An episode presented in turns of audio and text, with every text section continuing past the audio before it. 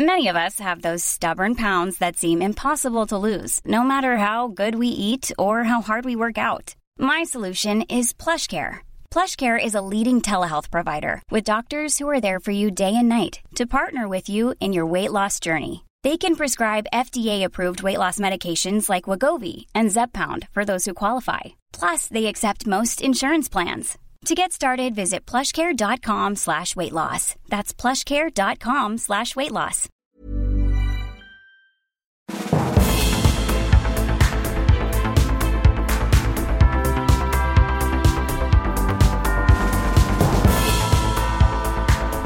Hello and welcome to the Political Party. Today's guest is David Gauke, the former Tory MP, and of course, for many years, one of the most visible members of the Cameron and May years. Uncork the Gauke, as um, as the government often did, one of their most able and capable performers was uh, always on TV, always on the radio, and is still very visible and writing phenomenal articles like the ones he's written in the New Statesman. I've put a link to that and his Conservative Home article the last couple of weeks. Uh, his New Statesman piece, The Conservatives Are Lost in a Fantasy World and a Danger to the Country, uh, which is a phenomenal read. And his uh, Conservative Home piece uh, on uh, the budget is a really good analysis as well. And we start by talking about that. But before that, I mean, David spent seven years in the Treasury under uh, George Osborne. He was uh, there from the very first day um, as Exchequer Secretary to the Treasury, then Financial Secretary to the Treasury, and then Theresa May made him Chief Secretary to the Treasury. Seven years uh, as a minister and as a cabinet minister inside the Treasury, as well as holding other government positions as well. He is uniquely placed uh, to critique uh, Kwasi Kwarteng's budget, and oh boy, does he do that! Um, but before we come on to, it's just a fantastic conversation with David Gauke. Um, as you'd expect, really very honest, very funny, and very thoughtful. And but before we come on to that, I can announce my next few guests at the live shows at the Duchess Theatre. Obviously, they are uh, every fortnight, and the guests are as follows. And there've been a couple of tweaks to these, but anyway, I can now announce the full lineup uh, until the Christmas special. So on Monday, the third of October, that is the next live show. I'll be joined by Mick Lynch, the General Secretary of the RMT, who, of course, I mean, many media interviews, but particularly the one you're a liar. You're lying, uh, was probably the TV highlight of the year.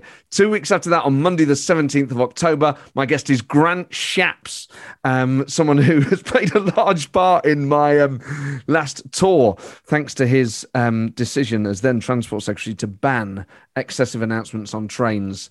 Obviously, he's someone who's been at the centre, really, of conservative thinking for a long time and was very prominent in the Cameron years in opposition and then in government, has held multiple um, ministerial and, and cabinet posts under various Tory prime ministers. And really, one of the most talented and most capable uh, ministers of his generation now on the outside. That will be absolutely incredible because Grant Shapps is one of those people that I really like, who's always very openly political, very open about what political strategy strategy they're deploying at any one point. So that'll be really good. Uh, on Monday, the 7th of November, my guest is David Dimbleby, the one, the only, for many years, the host uh, of Question Time. And of course, so many general election nights has guided us through momentous evenings in our national history. Changes of government, uh, they have all been narrated. Uh, by him. On Monday, the 14th of November, my guest is Matt Hancock. Now, as you'll know, he was meant to do the 17th of October, but it's now the 14th. Don't ask. But if you bought a ticket for the 17th and you want to see Matt Hancock on the 14th instead, you can either still come and see Grant Shapps and buy a new ticket for the 14th, or you can transfer your ticket over. But um, you should have been contacted by now. And on Monday, the 5th of December, my guest is Rachel Reeves. And then on Monday, the 19th of December, it is the Christmas special. So the next five the 3rd of October, Mick Lynch. The 17th of October, Grant Shapps. 7th of November, David Dimbleby. 14th of November, Matt Hancock. 5th of December, Rachel Reeves. What an incredible lineup that is of left and right, different generations, different positions. It's exactly what this show is about. I am just, I can't wait to be back. We are also obviously, uh, we've had to rearrange the Emily Maitlis and John Sopel event that was meant to be on uh, Monday, the 19th of September. As soon as we have uh, a date for that, I'll announce it on my Twitter feed and I'll announce it on the next available show here and it'll be put up on the website. Uh, so as soon as I've got that date sorted, uh, I will let you know. That will be a thriller as well. And I've got some amazing guests penciled for next year.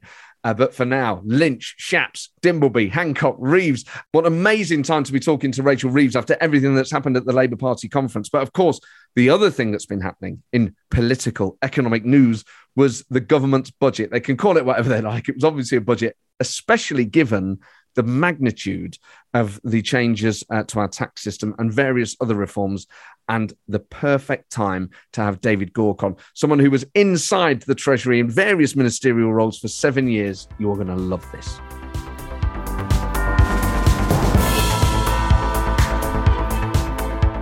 David, we have to start really with your assessment of the current government's economic policy. You had seven years in various uh, Treasury roles at ministerial level. I think it's fair to say, based on your New Statesman article this week, you don't think the government uh, has handled this properly. Yes, I think that would be a fair statement, Matt. Um, it is really, I mean, it's it's it's really quite depressing um, I, I, don't think we should underestimate the consequences of this in terms of a of a loss of credibility. How that will mean that interest rates are going to have to go up quite a lot higher than they otherwise would have done. Uh, that they are going to be tighter on spending than would otherwise have been the case, and I don't think that's particularly good in these circumstances. Um, and you know, probably they, they may even have to reverse some of the tax cuts because they've lost credibility. And, and it just seems to me that it is absolutely vital at all times to maintain your fiscal credibility with the markets. And it was perfectly obvious that that was at risk. If you looked what happened to the pound in advance of the statement, if you looked at uh, what had happened to gilt yields, and lots of people I was, you know, I was, I was one of them, but many people who know the markets better than I do were saying, "Be really careful, you know, don't push this."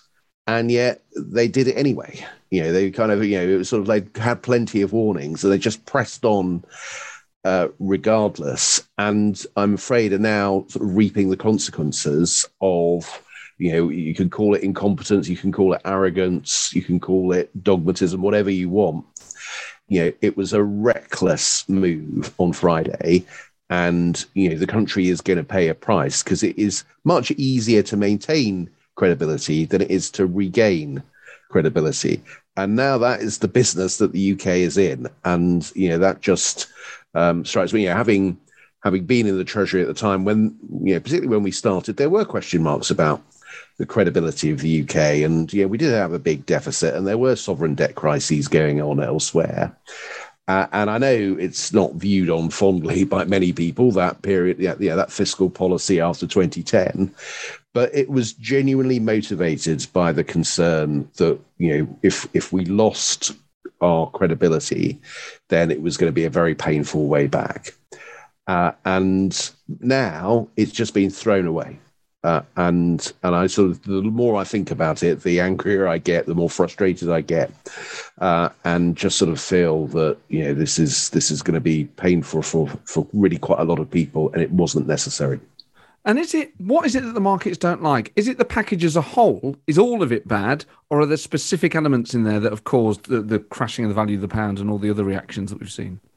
I think fundamentally what they don't like is a sense of a government taking a big chance, you know, of taking unnecessary risks.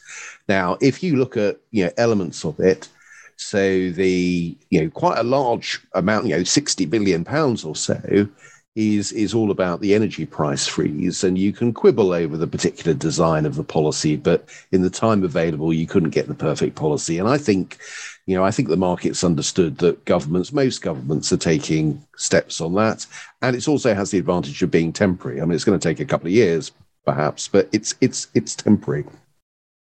I think they were nervous about the reversal of the uh, previous tax increases, so the NICS increases and the corporation tax increases. I think that put them on on guard, and and they were kind of you know, teetering on the edge. And then on Friday, you had well, the stamp duty, land tax stuff had been been briefed. Uh, but then you had the additional rate of income tax going. And I think it was the kind of cumulative effect. Lots of policies that had taken us to the edge. And then, in particular, that policy tipped us over the edge. And they and I think the markets thought, you know, what is this government thinking in you know, a time like this? It looked self-indulgent and um, you know that's that's kind of and, and and and and it looked as if it was sort of placing very great weight on the supply side. You know, uh, response to that measure, which you know may be true, it might not be true, but the the evidence isn't you know certainly isn't overwhelmingly in favour that this is going to bring great benefits, uh, and yet the sort of government seemed to be banking it. I'd add one other thing as well which is um, look excluding the OBR from this process meant that the government appeared to be making a leap in the dark. And the markets were, were in the dark as well, but the government seemed to be making a leap in the dark. If you really care about the public finances and you're a Treasury Minister, you'd want the OBR to do the analysis because then you knew what you were doing. And the fact that they didn't want them to be involved, I think, told the markets a story. What about the politics of this then? Obviously, Liz Truss won the Tory leadership promising tax cuts. On one hand, you could say, well, look, she's a politician of a word. This is how she became prime minister, and now she's delivering a pledge.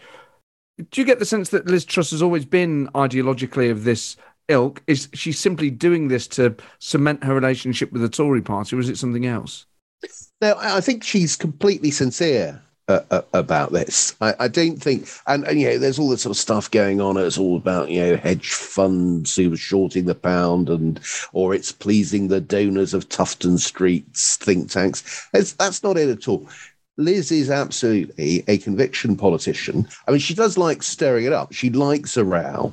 You know, she she she she quite likes being provocative and controversial. That that is of her of her nature. You could see when these announcements were made, and it was sort of quite jaw dropping. I, mean, I was watching it and I thought, they really done this? Um, and I can imagine how Labour were reacting in the chamber, and you could see Liz was really enjoying that. So there's, there's a sort of there's, there's an element of it which is she quite enjoys the sort of the battle. So there's a temperament point, but she's I think genuinely you know, of the view that what makes a successful economy is low taxes and low levels of regulation and you know the state getting out of the way and people being enterprising and, th- those those um, uh, attributes are what makes a successful economy. So I think it's it's it's it's utterly sincere.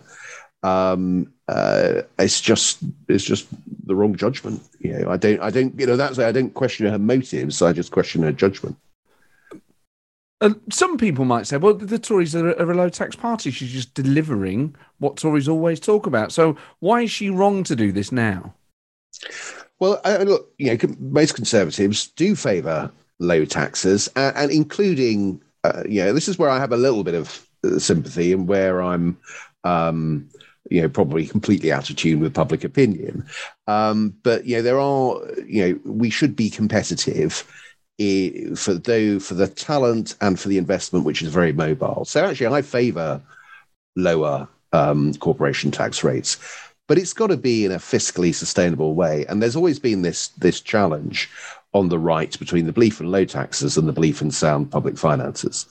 And within the Conservative Party, um, you know, ever since Margaret Thatcher took office in 1979, the leadership of the party has been clearly um, you know, on the side of, of fiscal conservatism, of sound public finances. I was uh, over the weekend. I had a flick through Geoffrey Howe's memoirs on on the 1979 budget for something I was I was writing, and, and you know, he, absolutely, he's making the case there for sound public finances, and and and that has been you know, the tradition of the Conservative Party for some time. A little bit different in America. You know, Reaganomics was much more about you know cut the taxes and and the spending will fall and the economy will grow, but it's a different constitutional system, different responsibilities held by different people. Um, and uh, the, the the US has got the dollar, it's got the world reserve currency, and it gives you greater freedom. And it's, it's much less risk of the markets being spooked than is the case here. So, so I think this is you know genuinely a break in recent conservative tradition, uh, and not a welcome one. And do you think Truss and Kwarteng genuinely believe in trickle down economics, that somehow this will benefit all? Or do they just think this is a, a, even a colder political judgment that this will benefit people that they would rather it benefit, and that's fine? And there's no pretense that actually there will be a, a whole economy benefit to this? No, I, I again, I think you know, I don't really question their motives. I think it's the former. I mean, I think I think the sort of the whole trickle down economics as a as as a phrase is um yeah is a really good one if you're wanting to criticize tax cuts at the top end, uh, and it's been sort of very, very effective. Um, although you know it was once you know used by advocates of the of, of the policy. Now, I think genuinely, um, what what Liz and Kwasi think is look if you have got a, a dynamic, enterprising economy, if you track attracts um, high earning people to the UK, you know they do contribute. I mean, you know, the the the the the the, the highest income 0.1 percent uh, of the population contribute 10% of income tax receipts. You know, that's 50,000 people, you know, putting in billions of pounds in income tax. Uh, and I think their argument is genuinely, you know, make us a competitive economy. If you get economic growth, um, you, you have a richer country. And yes, they would redistribute a lot less than some would do, but you know they would argue that a uh, you know if you if you're getting a smaller share of a much bigger pie, that is you know that is better than a you know a big share of a very small pie. Yeah, that, I think they genuinely think that, and I think if you, if you want to pump fund public services, uh, well, they'll argue you've got to have a strong economy. And, and let's be honest, there is a sort of spectrum here on which you know we all are all on to some extent. You know, there's very few people who will say you know it's all 100% about equality, um, and you know there's there's very few people who will say you know I just don't you know don't care at all uh, about equa- you know about equality or, or or or distribution, but you know all of us are somewhere along a particular spectrum, but but you know, it would be fair to say that Liz and Kwasi are a little bit further than than most conservatives. Having worked in the Treasury for so long, knowing it as well as and intimately as you do, what do you think the reaction would have been inside the Treasury when they saw the, the reaction of the markets? Head in hands. Um, I can only assume that uh, that that they were warning the chancellor. Um, I mean, it, by the way, it doesn't help that the permanent secretary uh, was sacked on the first day uh, of the new government. Uh, a permanent secretary who uh, has vast experience of dealing with financial crises, uh, Sir Tom Scholar. Um, but it also doesn't help that that sends a signal to officials of kind of, you know, be careful what you say. Uh, and in my view, good ministers should want challenge from their civil servants. So that sent a, a, signal. But even so, I can only assume that all the risks were pointed out um, by Treasury officials. Uh, and also, so so one a kind of sense of despair about the fact that you know they probably feared this might happen, and their advice was was overruled. Uh, and then second, a realization that this is going to make their jobs much much harder in future because you have now you know coming back to what I was saying earlier, much harder to regain uh, credibility than it is to maintain it, and we've lost it. We have to regain it, and that is going to mean some really tough decisions in terms of public spending, and, and I suspect on tax policy as well. Um, so yeah, I think Treasury officials will be in despair. I know you're on a, a separate political. Well, you're not. You're in different. You're not in the party at the moment, as far as I'm aware. But What's Kwasi Kwarteng like? I, I mean, I, have known Kwasi. I didn't came to know him that well, but I've known him a bit for, for quite a while. He, he I, I, was the Conservative candidate in Brent East in 2001 and was still a member of the association when he was selected to be the candidate in 2005 or for 2005. I mean, he's a he's a big figure in every way. You know, he's got a sort of big booming voice, and yeah, he's a huge guy. Uh, you know, very charismatic, very clever. Um, uh, you know, self confident. But I, I, personally have never found him, you know, personally arrogant. Um, but you know, he's very self self confident. Um, you know, got a good good sense of humour. Um, but you're really quite, I think, quite ideological and and quite impulsive.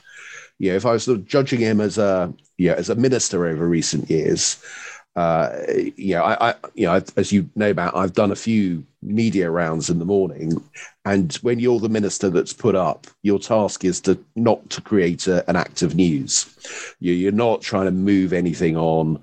Uh, you just want to get the government line over and, and, and, and not turn it into another story. If you're doing a defensive performance, which is what ministers have to do most of the time, I've always been struck with Kwasi is there always seems to be a news story that flows from what he says. Um, now, yeah, that has its that kind of has its advantages because it kind of makes him a slightly bigger figure, and people are talking about him, and and there can be some authenticity because usually it's because he's said what he thinks, and, and people quite like that, but it's not always helpful to the to the cause. Um, so so uh, yeah, and again, I, I, sort of slightly turning to the substance, the fact that this weekend, yeah, after he'd made his statement and after there was a market reaction, he still went out and did an interview and dropped very heavy hints that there were more tax cuts to come, which was kind of not the message that I think um, he should have been putting out when you've already got jittery markets. So so he tends to shoot from the hip a bit. Um, but yeah, I mean personally, I've I find him I've always found him really really pleasant um, and good company, but but but perhaps a little, you know. Uh, for a Chancellor of the Exchequer, a, a, a little bit more of a risk taker than than say Philip Hammond. Well, that's what I was coming to. Really, he does seem to have a different temperament. When I think of recent chancellors, even if you go from Brown to Darling to Osborne, Hammond, Sunak, you know, they're all they're various different shades of Tory and Labour, all of them, but they all have one thing in common, which is that they took being seen seriously, seriously, and they wanted to look like numbers people, and they wanted to look like they're in, peri- in charge of the numbers, spreadsheet, fill, and all stuff like that. You know that they they got uh, they tried to at least create a, a, reputation around themselves that they were on top of the numbers and they were almost bookish in a way, despite all their different personalities. He feels like a total departure from what we usually expect from a chancellor, and I guess uh, in a way that can and be seen as a bad thing.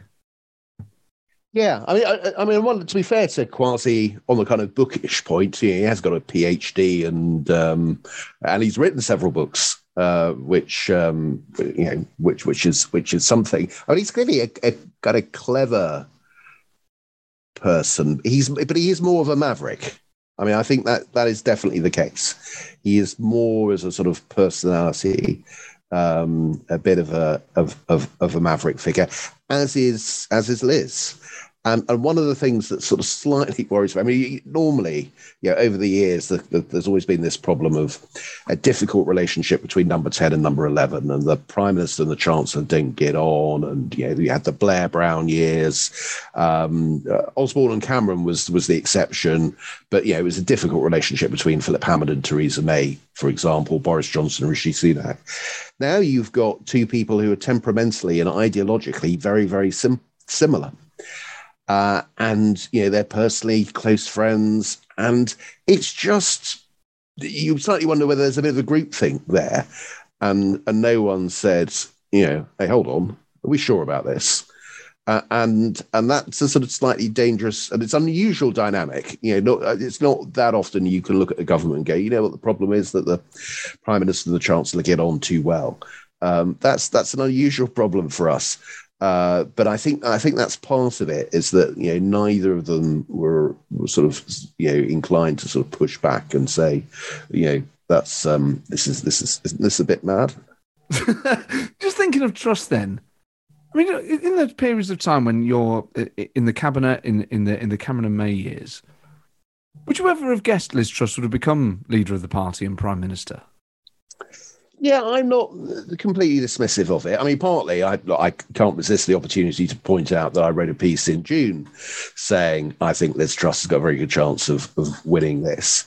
Um, and the reason why I'm not sort of, you know, the reason I thought that in June, and I suppose looking back on it, wouldn't have ruled it out previously, is that there's an ambition there. There's a kind of hunger uh, for it, and the kind of you know the willingness to to kind of put herself out there and to some extent take take a few risks to raise profile and build up a following um, that you know, politically she's not a million miles away from the kind of the base of the Conservative Party. You know, she's she's you know generally want to be, I think, as as a sort of leadership candidate, a little bit to the right of the status quo, not so far to be you know seen as as, as on the extreme, but still you know sufficiently distanced. And she was always likely to position herself um, on, that.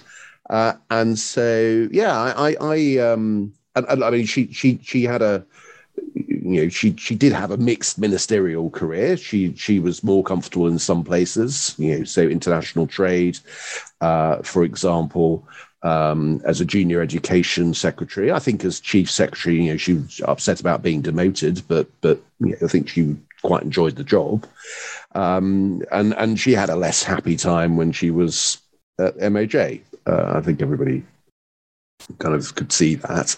Um, but yeah, there, there's there's a toughness and a resilience and an ambition and a hunger, um, and um, you know, uh, political instincts pretty popular within the Conservative Party. And how do you feel about the political direction of the government? Obviously, you you. You resigned from the government when Boris Johnson became prime minister. You then have the whip removed. You stand as an independent against the party that you'd served for so many years that had been such a big part of your life. Do you think the party has learned the lessons of the Johnson years, or is it failing to do so, and if anything, compounding them?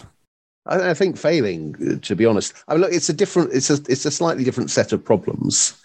Um, I think there there are certain themes that run run through. I think there's, I, I think I think there's a, a, a, refusal to face up to hard facts within within the party. That there's a tendency to be you know easily deluded um, and and and that has become a, a, growing problem. I think it's become less pragmatic.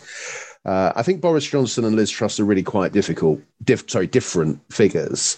Um, and you know, my point about Liz being, uh, you know, essentially a conviction politician. She she has genuine beliefs. I know she's changed positions, changed party, but I think I think they're sort of running through it is essentially a sort of anti-establishment libertarian uh, streak to it.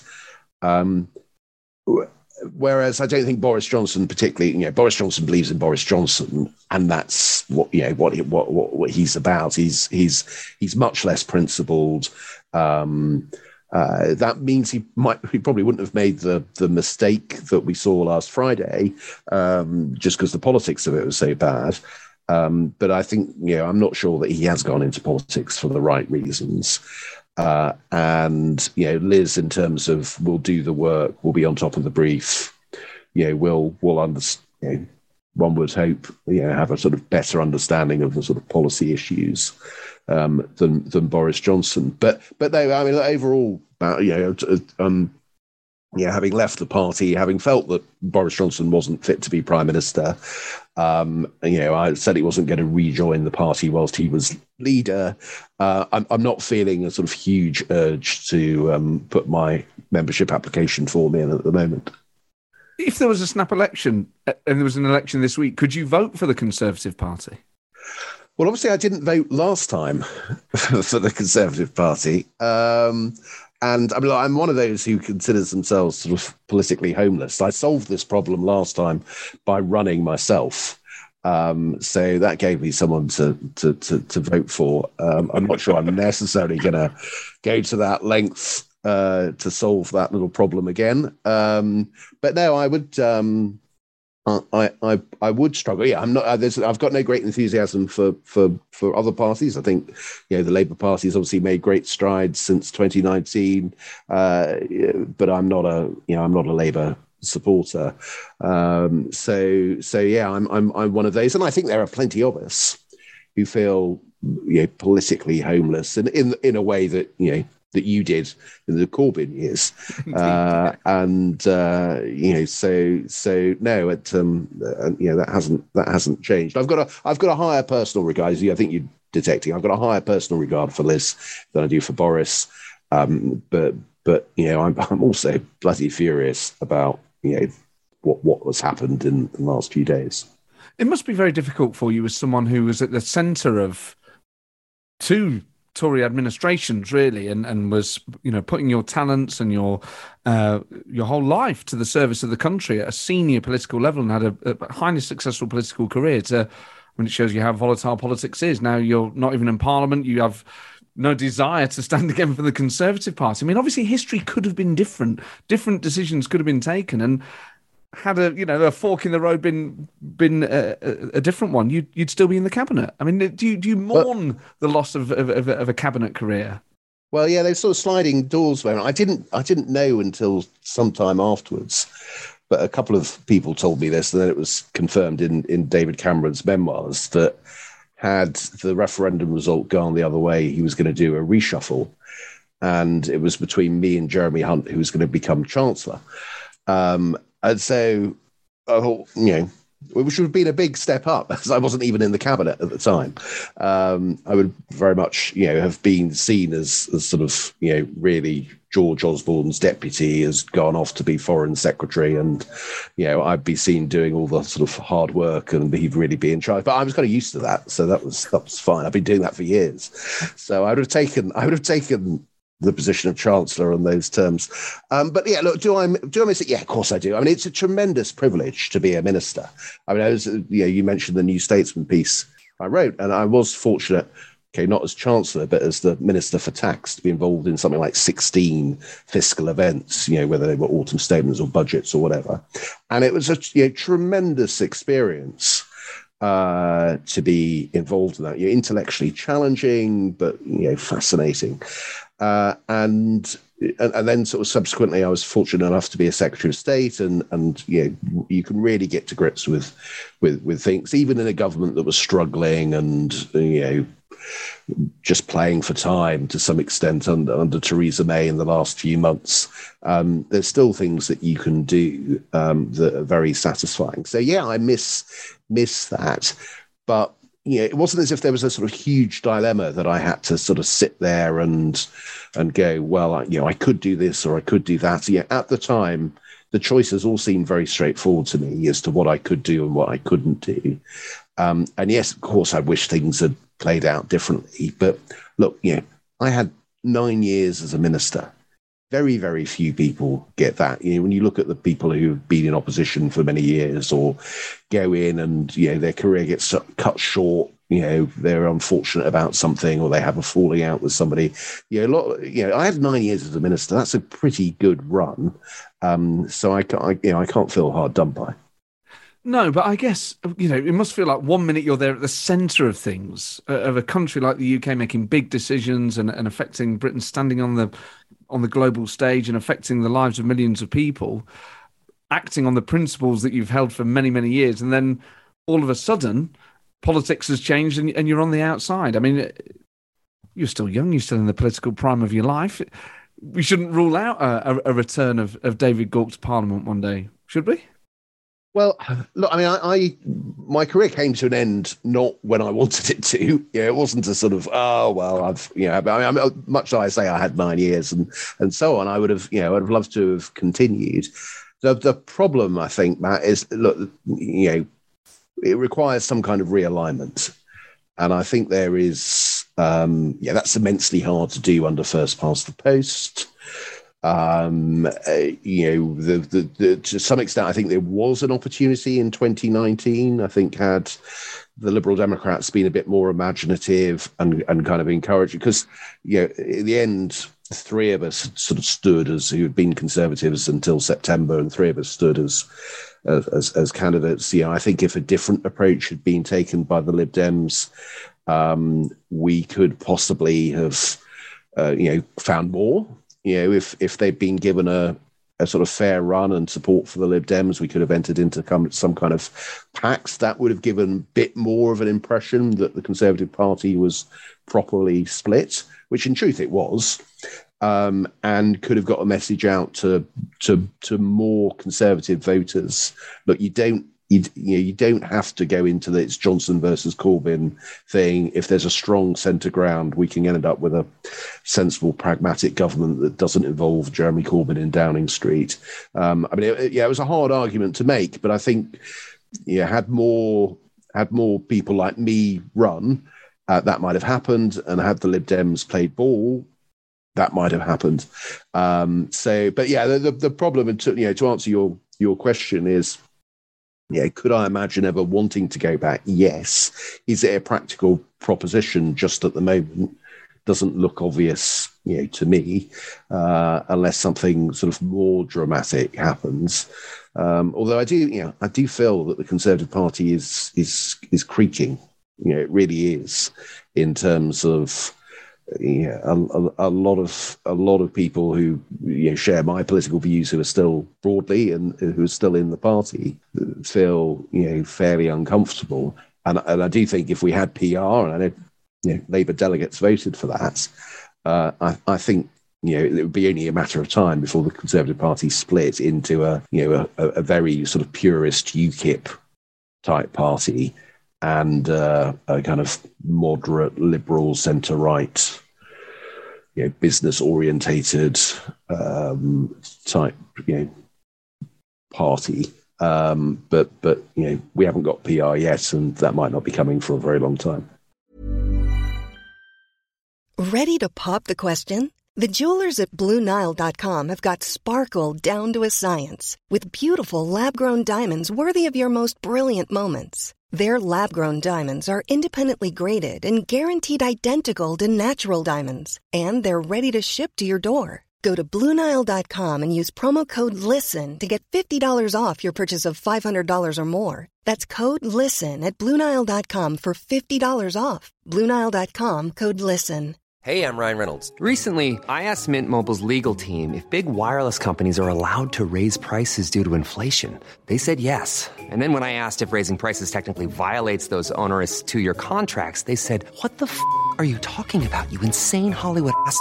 So to recap, we're cutting the price of Mint Unlimited from $30 a month to just $15 a month. Give it a try at mintmobile.com slash switch. $45 up front for three months plus taxes and fees. Promo for new customers for limited time. Unlimited more than 40 gigabytes per month. Slows. Full terms at mintmobile.com.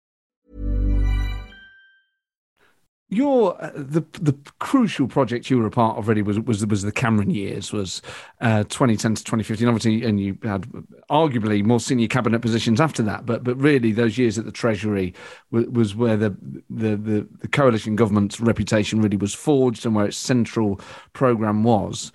Um, what was Cameron like to work for as a prime minister and what was Osborne like as a chancellor? Well, one of the curious things about being a Treasury minister in those years is that um, because George was so powerful, um, uh, and, and, because the relationship between George and David was so close, so they um, yeah they talked to each other all, all the time, and, and David was genuinely interested in in Treasury matters. He'd been a spad there, but you know, economics was the sort of the heart of what the government was about. It was an economic project, but but I curiously had very very little to do with the prime minister because you know if there was a treasury matter to be dealt with, you know they were they were talking every morning, and you know it was sort of sorted at that level. George, um, though, of course, I had loads to do with, and uh, actually, he was terrific to work for. Uh, and I, I know, um, you know, he's not always the most popular figure amongst everybody, um, but I think I think you found you find officials enjoyed working for him as well. So, you know, he was open to ideas. He was consultative. Yeah, he'd want to know if you know, if you won his confidence, he'd want to know your opinion. You know, he would he would he would trust you with things. He was prepared to let you get on and do things. So, you know, quite a lot of my brief sort of more to do with the sort of administrative HMRC side. He said, you know, you crack on with it. You know, let you get on with that. You've got my backing. Um, and um, yeah, he was you know thought on on top of the brief, thoughtful, bright, inventive, but but you know also was you know, willing to to look at you know other ideas and, and suggestions, and so you know meetings were genuine exchanges of views. I mean, I learned a hell of a lot about how to be a minister from just you know, it, that side that the, the public never see of of conducting policy meetings with officials you know, I can remember, you know, he would everybody in the room would have an opportunity to have a say, and you could have been, you know, a junior press officer who was who was there just because you were going to have to, you know, prepare some press lines or whatever. But he wanted to know what your views were, Um, you know, and, and I think that's that's you know there was a lot to learn. So I learned an enormous amount um, from working uh, with with George and, and and thoroughly enjoyed the experience. Obviously, at the time, you know, the Tories are elected as part of a coalition uh, in 2010 on the back of the global financial crash, in the sense that um, spending had got out of control, and you know, however true or not those narratives are, that that was kind of the the, the explainer of, of, of that election victory, and then we had to tighten our belt and all the rest of it.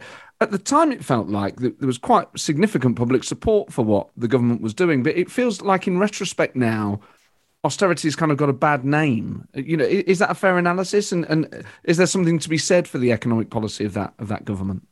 Yeah, I, you, are right. It's got a bad name, and it's it's it's become very unfashionable. I slightly wonder, in fact, more than slightly wonder, but I, I, I, I'm starting to think the events since last Friday have, to some extent, made the case now, you, you can argue about whether it was all necessary, and I, I, think there is a debate between how much work taxes did and how much work spending did. And personally, I think we should have we should have done more on on taxes and less on on spending. But that was really politically very very difficult. But but that's what I think. Um, uh, but you know, we're we're starting to see what happens if you lose market credibility. Uh, and, and one of the problems that those of us who are involved with austerity have um, is that you know it's, it's sort of like an insurance policy that never got cashed. You know, we never we never had to call within. So we ne- we always kept credibility. We didn't have a market, you know, loss of market uh, confidence. Um, we didn't go through what some countries went through uh, at that time and what I fear to some extent this country is going to have to experience in the next couple of years. And um, so, so you, you, can easily see a few years later, well, well, what was the point of that? Why did we need to do all of that? You know, we didn't. The markets were fine. You know, interest rates were really low. Well, interest rates, yeah, they were really low, but but but that you know was that in part because countries were generally you know trying to build up as much credibility as possible, uh, and so I would you know I I would defend that. I also think there was a sort of timing point that if you didn't take action at the beginning of a parliament and you didn't, you know, and in coalition we had a reasonably comfortable majority. If you didn't take action, then when were you going to take action? You know, when were you going to start to bring the deficit down? You can, you know, you can make an economic case that, you know, maybe it would have been better if it had been delayed a year or two, but for the political reasons, I don't think there was a choice of sort of, you know, right now we're going to get really tough in 2012. I just don't think you could have you could have done that either. So you know, I think I think you know a lot of it was necessary. Um, the other thing that I think has made it really hard is that you know the plan was we'll go through some pain. We know it's going to be painful, but you know there's the sort of bright sunlit uplands at the end of it, and we started to see that we started so, so the UK economy grew as fast as any G7 economy from I think 2013 onwards 2013 14 15 and then you get to 2016 and suddenly you have you know for reasons that for a moment shall remain nameless suddenly the pound plummets in value. Inflation goes up import prices go up business confidence is completely lost and we then go through a period where living standards sort of, you know, rather stagnate, business investment plateaus. Uh, and the public finances, which you know, which were being relaxed, they were a lot better than they were, but but the public finances weren't as strong as they might have been, which might have been that there was a sort of genuine dividend. And I do think, you know, coming back to sort of forks in the road, uh, and had Remain won in 2016, if you look at what was happening in the world economy 2016, 2017, the world economy was doing very well. We weren't doing particularly well, but the world economy was doing very well. And that would have been, you know, a bit of a bit of a boom time. Uh, the public finances would have been much stronger. Uh, living standards would have been rising. And you know, we could have started to see, if you like, the, the the benefits of the sort of the tough years. And I think, you know, had we had, you know, those those you know, if 2016, 2017, 2018 had been years of sort of strong economic growth, um, a little bit like the sort of Thatcher period. You know, this doesn't apply for every part of the country, Uh, but you know the Thatcher period, you think of it as you know some tough early years, and then you had the 1980s, which were a very prosperous part, prosperous time. You know, living standards rose very significantly, and and, and so on. Um, that that that would have been replicated, and I think people would have sort of seen austerity as a necessary stage to sort of moving through to a period where we could have funded public services much better, uh, and and so on. But it isn't quite how it you know it worked out. So I think there's a sense of the the sort of you know the benefits of upster- of austerity were essentially you know robbed by um, that Brexit vote. Just thinking of Thatcherism, what, what, was it that inspired you when you were a, a, young man to to become a conservative? Was it Thatcher? I know for a lot of that generation, it was for Osborne and Cameron. It seemed to be Thatcher. Was it for you? Yeah, it was actually. Um, I mean, uh, this doesn't sit well with you know my position as sort of centrist dad and you know, uh, you know Twitter's left left wing Twitter's favorite Tory type of thing, but it, it, has to be said it was. Um, so I had I admired the conviction side of it. Uh, I well, yeah, she. I think she was demonstrably right on a lot of big issues. Maybe you know, maybe it was more. It was it was harsher and more brutal than it needed to be. But you know, I, I you know, the country was in a heck of a mess in 1979 and had been going through a long period of relative decline, and she did turn that round.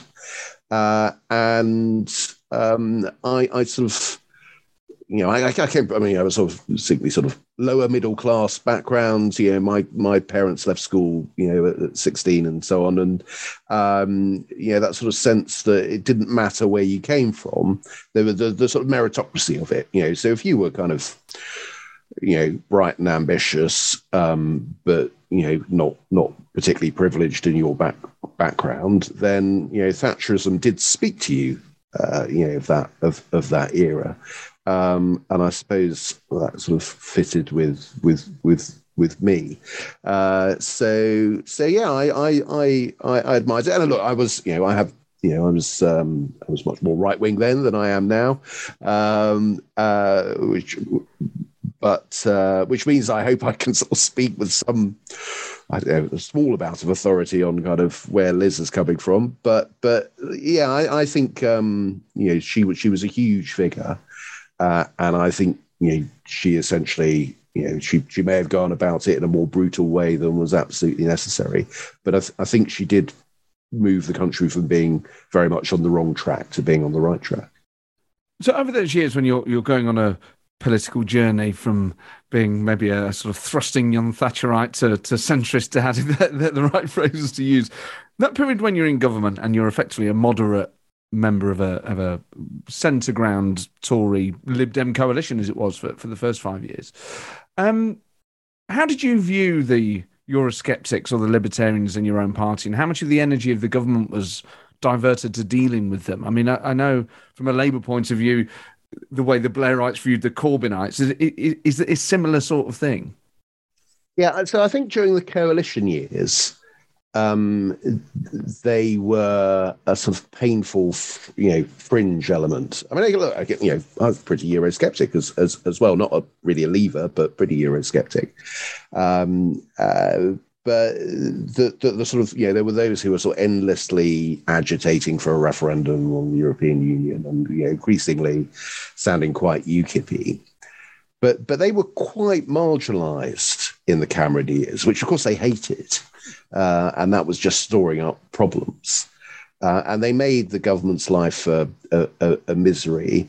Um, but it became much more of a problem once we lost the Lib Dems because we had a smaller majority. And so, you know, relatively small numbers of conservative MPs could make your sort of, you know, life really difficult. And you know, if they rebelled, then you're going to face all sorts of problems. And so, so losing yeah, in a way, we, we gained a majority because we were no longer in coalition. But at a practical level, it felt like moving from having a comfortable majority with the Lib Dems to having a very narrow majority, put put a lot of power in the hands of a relatively small number of backbenchers, and and that's when that's when things started to go wrong, uh, and it became much harder work. And so over time, and, and you know, um, you know, sort of slightly jumping forward, I I, I um my patience sort of ran out over all the kind of vote, meaningful votes. You know, it was it was a kind of look. You know, I know Brexit's a really bad idea, but people have voted for it, and so let's try to make the you know let's try and make the best of it. But you know, okay, you guys won and my side lost, but but let's respect the votes. Um, but yeah, we've got to recognise there are some complications here that maybe you didn't appreciate at the time, you know, like over Northern Ireland and things like that. That that, and we've got to be pragmatic about it. And I kept, you know, advocating and voting for a deal that I could see was, you know, much worse than what we already had, much worse than staying in. But I felt, you know, duty bound to kind of compromise and respect the vote, essentially. And yet these people were voting it down again and again and again. And and I thought, well, you, you're only going to accept a Brexit that is so damaging, so so pure, but so you know uncompromising and, and, and so damaging to the interest of this country. You know, the, the, I mean, the very end, I kind of gave up. Right, so be it. You know, if it's your hard Brexit or it's no Brexit at all, then it's no Brexit at all. You've had your chance was my view. Uh, and I wanted a second referendum, and, and, I would have campaigned for for Remain. Uh, but but you know, it just sort of it just sort of wears you down. And, where I worry about the Conservative Party because you know, electorally actually it makes a lot of sense. You know, they can't afford to allow the right to be split. Uh, so therefore, you cannot allow room for Nigel Farage uh, and his his ilk um, to, to to sort of you know steal those votes away from them. You know that they have to keep you know keep positioned pretty close to Nigel Farage. They can't give him enough space. And if that is the case, then it's hard to see you know what's the dynamic that will you know deliver good liberal centre right government. I mean that, that you know went into politics because that's what I well you know maybe less liberal when I started, but but but you know that's sort of what I you know. Uh, uh, but that's sort of what I want, and and what worries me about the Conservative Party. I've got close friends who who share a lot of my views, but reach a different conclusion. Um, but what worries me about the Conservative Party is that it's always going to be kind of dragged off, not to allow enough space for Nigel Farage uh, or, or, or his successors. Um, and then, you know, so at what point can it properly deliver the type of government that I think we need? How preoccupied were, were Osborne and Cameron and, and, the rest of you at the time? Because the conventional wisdom goes that in 2014, UKIP do really well in the European elections. Uh, the, the Cameron government, the Tory element of it, wobbles, pledges that referendum, gets over the line in 2015, and is then effectively stuck campaigning in a referendum it really didn't want and for an outcome that is the opposite of what Farage wants. Were there many conversations about Farage and UKIP around the, the Tory party at the time? Yeah, I mean there was a there was a period where we just couldn't get the we couldn't get the debate off immigration. Um, so I'm, so I'm trying to remember precisely what the, the, dates were, and it just sort of seemed to go on forever. That, and and you know, I didn't want to talk about immigration as a as an issue, and I think I don't think a lot of conservatives did, and we just couldn't couldn't get it away.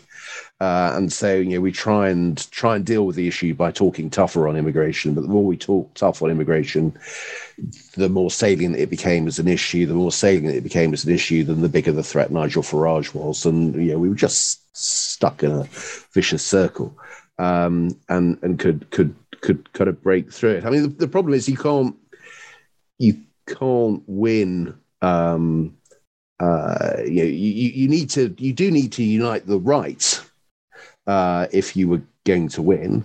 I mean, I think I think Cameron was sincere in his view that look at some point or other we're going to have a referendum on the EU, and and if if we go if we go now and sort of see it off, um, then you know they'll shut up, they'll give us a break, we can crack on. You know, it'll get, you know, it won't solve it forever, but it'll give us a fair few years, and maybe the issue can disappear, and the Conservative Party can kind of you know, hold together and the unite can be the right can be united and and you have taken the wind out for UKIP sails um, but obviously it didn't didn't work out like that. no, it didn't. So that costs Cameron his his his leadership, his his, his premiership. He goes. Theresa May becomes prime minister. She makes you secretary of state for work and pensions. Obviously, when you were serving Cameron, as you say, you were effectively working under Osborne, but now you've got a more direct relationship with with Theresa May. How did you find working with her? Yeah, good. I didn't know her that well um, before she appointed me to the to, to, the cabinet. So initially, as, as, as attending cabinet as chief secretary of the treasury, and then uh, after yeah after the the 2017 general election, she promoted me to work and pension secretary. And um, no, it was a good relationship. I mean, she was. Uh, you know, we had a we had a problem at that time with universal credit, you know, which was getting pretty bad press, and you know there were some you know tough cases, um, and, and, we wanted to sort of address those. Um, I also think actually it was a pretty good policy, and there were some good things that were being being done. But you know, I, I managed to sort of make a case to find some more money for UC to try and sort of soften some of the hard edges. Uh, and you know she she was always sort of very sort of you know sensible, consultative. It wasn't a priority area for her in the sense of you know she was a lot of her time was on other things. She largely left me to to get on with it. But we had you know we had moments where we were needing to meet with Conservative MPs and reassure them and so on.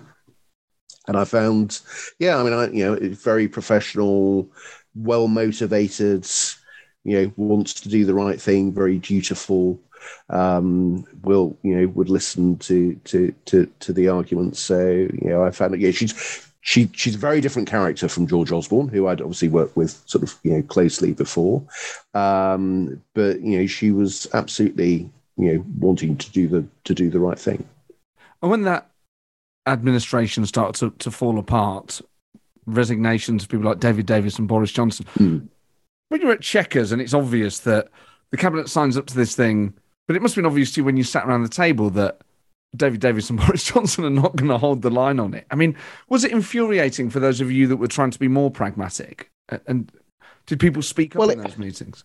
Yeah, they, I mean they did, and we all had our turn. I mean, there was there was a point at um, sort of lunchtime at Chequers where uh, I can't remember who it was that David Davis was talking to, but David was talking to somebody, and I remember in, in, sort of one of the rooms that we'd largely vacated, and I think I walked in with Damian Hinds, and and I heard David say, you know, well, if they think, you know, I'm just going to put up with this, they've got another thing coming, and Damian and I looked at each other and a kind of, uh oh.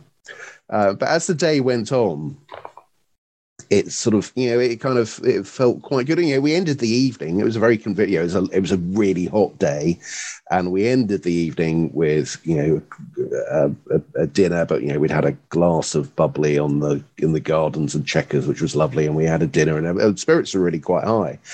But it was it was really hard to to hold things together, and we knew that there was a risk. But the you know the reason why kind of Chequers the plan got through the meeting was that that the Prime Minister, Theresa, had a plan, and they didn't really have a plan. You know, it was other than, well, we'll just tough it out and, you know, they'll give us concessions. And that just wasn't, you know, terribly plausible. Um, but yeah, at that point, and, and, and I think the, the key thing I remember really about Chequers or the reaction to Chequers is that once David went, and then after a bit of um, havering, uh, Boris Johnson went, uh, you know, just the reaction from the party, and you know, there was no one there supporting it. Um, and you know, at that point, I remember thinking, this is this is really serious, because you know, the Conservative Party as a as a whole seems to have taken such a purist position that you know, if we can't you know, it's not it's just not willing to compromise. And if we can't compromise then we can't get a deal. And if we can't get a deal where does that leave us um, so that was that was that was the moment I think when for me, you know, it, it sort of crystallized into thinking, you know, this is going to be really, really a very, very difficult few months. And did did relationships break down? I remember Anna Soubry telling me at the time that other Tory MPs would sometimes look at her and give her throat slitting gestures. And this was this is long before the independent group. This is just when mm. all the Brexit turmoil was going on. I don't know if you had a similar experience with other colleagues. Not particularly. Um, I'm, I mean, I'm, I love Anna dearly. Um, she's a, but she's a much more combative figure than I am, uh, and uh, so I perhaps sort of steered, you know, clear of that. I mean, over time, it did. You know, there were there were moments in the whole um, know, Odyssey uh, where it got a bit, you know, a, a bit difficult and, and, so on. But I, I didn't. Um, and you, you know, you'd have people who would walk past you and wouldn't catch your eye, um, who you know previously been you know, reasonably good friends. But but but my personal experience is I'm struck by the lack of personal bitterness that I have personally you know personally received. You know, even I, I even went to the party conference in 2019, having had the whip withdrawn, um, and went round you know various fringe events um, attempting to demolish the government's position. Um, and even then, uh, people were remarkably courteous. So, so maybe I was just lucky. You going to go this year? Um, I am. I'm going to pop up for a day, um, but I haven't. I haven't got round to getting a pass. I'm not a party member, and the costs are sort of quite, you know, astronomical. Um, so, uh, and my various employers, I didn't really feel inclined to persuade them to to, to pay. So I'm going up and I'm attending a fringe event with Michael Heseltine uh, outside the secure zone. Um, so so that might be quite fun.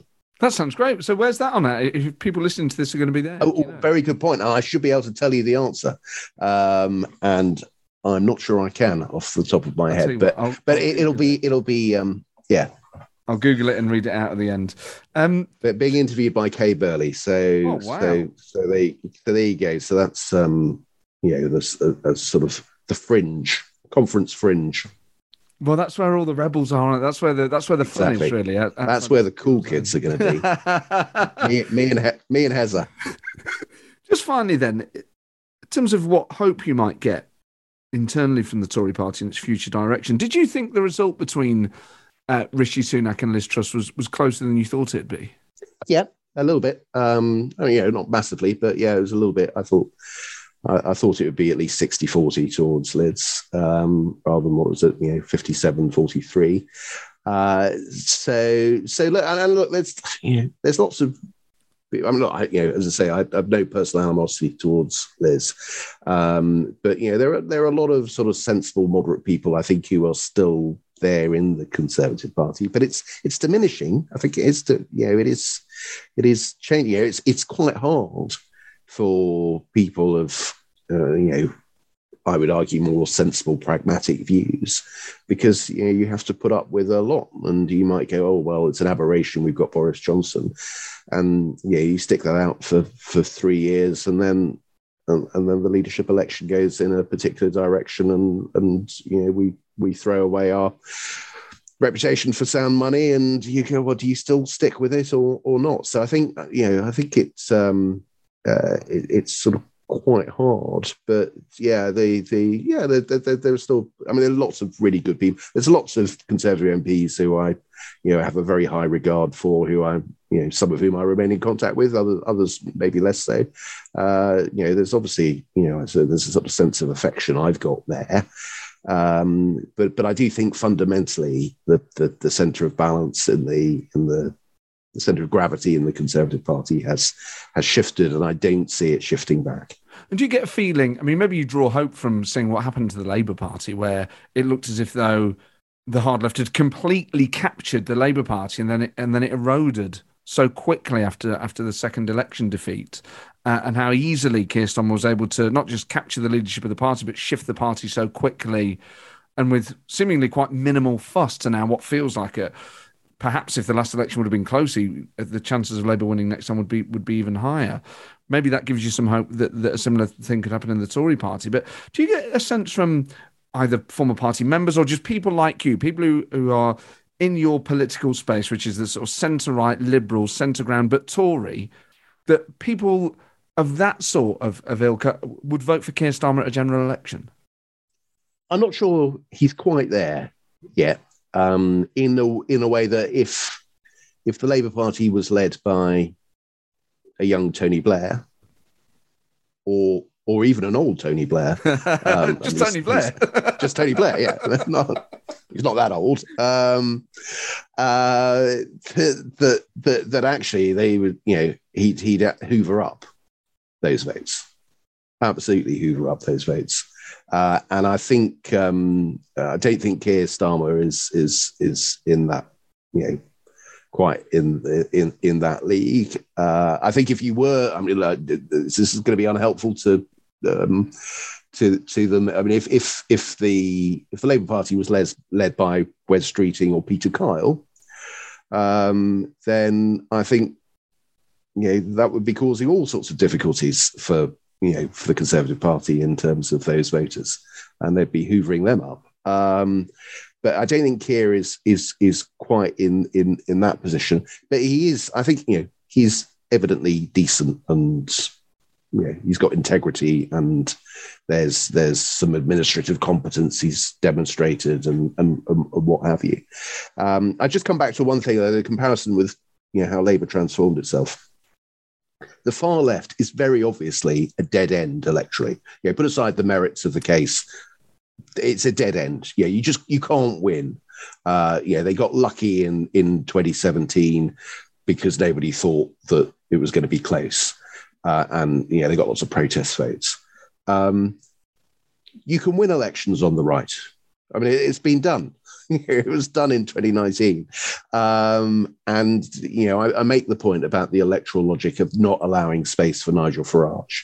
So, so however you know, whatever the problems the Conservative Party now faces, and I think they face very big problems for the next general election. You, you, you know, I don't think the Conservative Party will go into opposition and go, you know what, we should, um, yeah, maybe the European Union is not that bad a thing, or, or you know, the case for greater levels of immigration are, are looking, you know, quite persuasive. Uh, I just don't, I just don't think that's how the Conservative Party will will will respond. So there's actually a long term problem that the Tories may face, which is the next election will be closer anyway. So either they scrape a victory or they, they do lose either to a minority administration or somehow Labour do manage to get over the line on their own. In opposition, they're not going to learn the lessons and move to the centre ground. They're going to continue to drift out there in space. They're going to become even more right wing. Well, that, I mean, that's what parties tend to do when they lose elections is that initially it's um, we just didn't shout loud enough. You know, we weren't we we didn't connect to our core supporters, and and it usually takes parties a while. I mean, it's remember that. I mean, it's in the last forty three years there have only been two changes of government in the fullest. Okay, we've gone from coalition to conservative majority, but but yeah, that that's um, yeah, that's what tends to you know, it's pretty rare for, for, for, for power to transfer in that way. And it's partly, I think, because parties tend to tend to move towards their base uh, or their core support uh, when they go into opposition and then realize that fact that doesn't work so well. But but you know there is a there is a there is an electoral logic for the for the Conservative Party to go in that direction. I think there's also a lot, but there's a there's a longer term problem, which is you know the Conservatives did well in 2019 by um, you know essentially winning more support from less educated voters born before 1960, say even maybe 1950.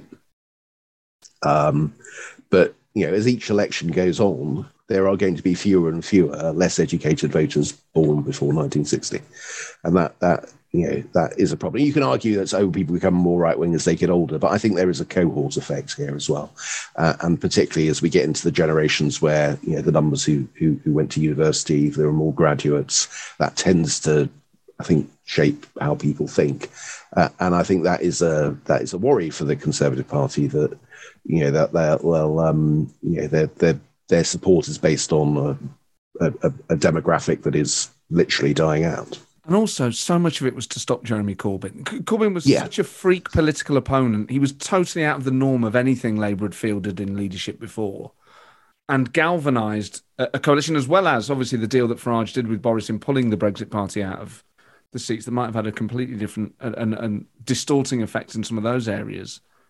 But Corbyn was the yeah, I, I, mean, explains I, it more than anything else, even more than. Brexit. Well, that, that that is that is true, and I mean, I found that it was it was it was my biggest problem running as an independent was that I had, um, you know, you, you you go to people who were sort of essentially conservative voters who, you know, were pretty favourable to me, thought I'd done the right thing, tended to agree with me on Brexit, but but yeah, lots and lots of them voted conservative because they wanted to stop Jeremy Corbyn. Uh, and you could say, well, you know, voting for me, I'm not going to put Jeremy Corbyn in. But, but you know, I remember a text exchange I had with a, a, a friend on election day, and she said, well, what am I going to do? And I, you know, I'd always assumed she was a Liberal Democrat, but, um, you know, well, you know, I've, I've really got to vote Conservative because because otherwise we might have Corbyn.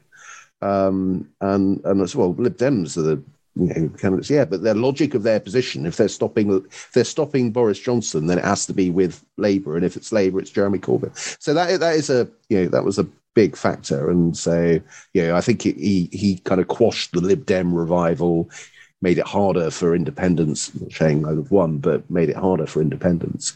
Um, yeah, and and and so I do sort of think if if if Labour MPs had found a way of getting rid of Jeremy Corbyn, our history in recent years would have been very different. Certainly would. David, I could talk to you all night and pick your brains even further, but I'm sure you have more important things to be doing this evening, so I shall let you go. And very great. Other things, but not more important, Matt. that was superb. Thank you so much. Well, there you go. David Gauke and I have Googled indeed that event. If you are at the Tory party conference and would like to, I mean, if you're going, why wouldn't you want to go and see David Gauke and Michael Heseltine in conversation with Kay Burley? That's on Monday, the 3rd of October, and it's at 1 p.m. in the afternoon at the gallery at the Hilton Garden Inn in Brindley Place. So um, there you go. If you go going to the Tory Party conference, that's how you find it. That was not easy to find, by the way. You can't find it on Google. I had to go through the Tory Party website. But there you go. If you're going to be in Birmingham uh, on Monday, the 3rd of October, you can go and see um, David in conversation with Michael Heseltine and Kay Burley there. And I've put a link to the two articles he's written of late uh, in the New Statesman and the con- and on Conservative Home. They are phenomenal reads. They're brilliantly written, and what a phenomenal guest! And just he's one of those people that you just want to spend all night talking to. You think, oh, actually, not that. He, obviously, you have to ask him about the time in government, and it's it's great getting his analysis of the current government and and the, particularly the chancellor and his uh, economic um, his plan feels like too big a word direction perhaps um, but of course towards the end they go oh god actually gonna have to get him back on for a longer discussion about um, in a way, general politics. Uh, but there we are. What a phenomenal guest, and what incredible guests are coming up at those live shows. The 3rd of October, Mick Lynch. 17th of October, Grant Shapps. 7th of November, David Dimbleby. 14th of November, Matt Hancock. 5th of November, Rachel Reeves. And then the 19th of December will be a Christmas special and more next year with phenomenal guests due to be announced. I'm also doing the last three performances of my stand up show, Clowns to the left of me, Jokers to the right, in London on the 18th of October at the Leicester Square Theatre, on the 21st of October at the Bloomsbury Theatre and on the theatre, and on the 28th of October also at the Bloomsbury. So the last three chances to see uh, a show that is, of course, as ever, being rapidly updated to reflect, at the very least, a change of prime minister and monarch, but everything else that has gone on as well. So uh, thank you so much for downloading this. Please leave a review. Uh, five star written review and um, tell all your friends, spread it far and wide, and uh, I'll see you. Um, see you on Monday, the third uh, of October, for the next live show with Mick Lynch. What a phenomenal return to the Duchess that's going to be. See you there. Ta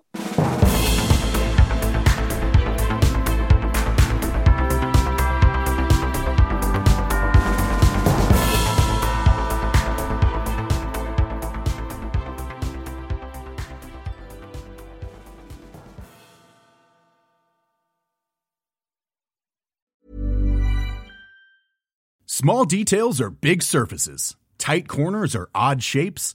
Flat, rounded, textured, or tall. Whatever your next project, there's a spray paint pattern that's just right. Because Rust-Oleum Custom Spray 5 and 1 gives you control with five different spray patterns. So you can tackle nooks, crannies, edges, and curves without worrying about drips, runs, uneven coverage, or anything else. Custom Spray 5 and 1 only from Rust-Oleum.